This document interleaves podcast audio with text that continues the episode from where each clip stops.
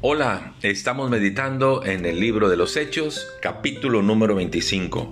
Un capítulo que se, se, divide en dos partes y en las dos maneja lo mismo, la defensa de Pablo ante las acusaciones que le habían hecho los judíos. Les recuerdo que Pablo estaba detenido por el imperio romano y los judíos pedían que Pablo fuera trasladado a Jerusalén, pero la verdad que querían eso solamente para matarle. Dice el versículo 3 que habían preparado una celada para matarle en el camino.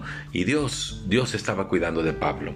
Festo, el nuevo gobernador, no permitía que fuera llevado a Jerusalén. Festo manda llamar a Pablo para escuchar su caso.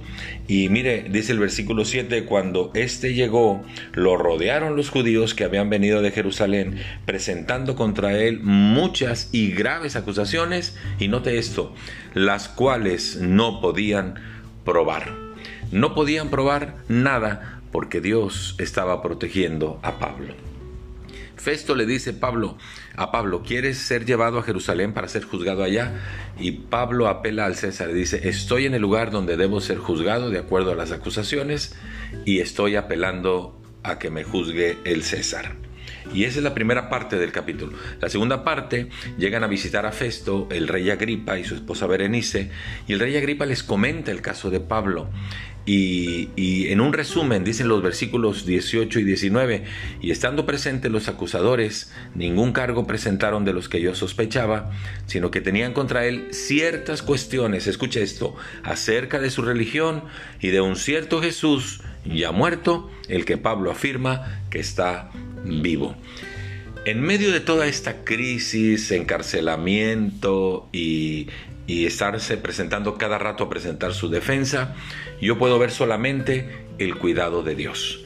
Dios cuida a los suyos y usa aún las cosas que no imaginamos, como en este caso eh, con Pablo, usa las autoridades para cuidarle. Muchas veces usted y yo salimos en la mañana y regresamos en la noche y no nos damos cuenta de cuántas cosas nos libró Dios porque esa es su promesa.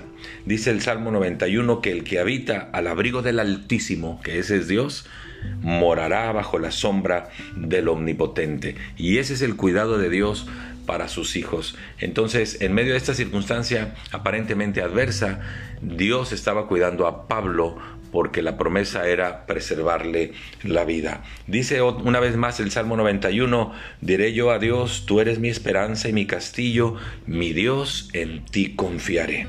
Y, apela y dice el versículo 3 del Salmo 91, Tú me librarás del lazo del cazador, de la peste destructora. Confiemos en el cuidado de Dios día a día porque su protección está sobre sus hijos. Muchas gracias, que Dios les bendiga. Hasta pronto.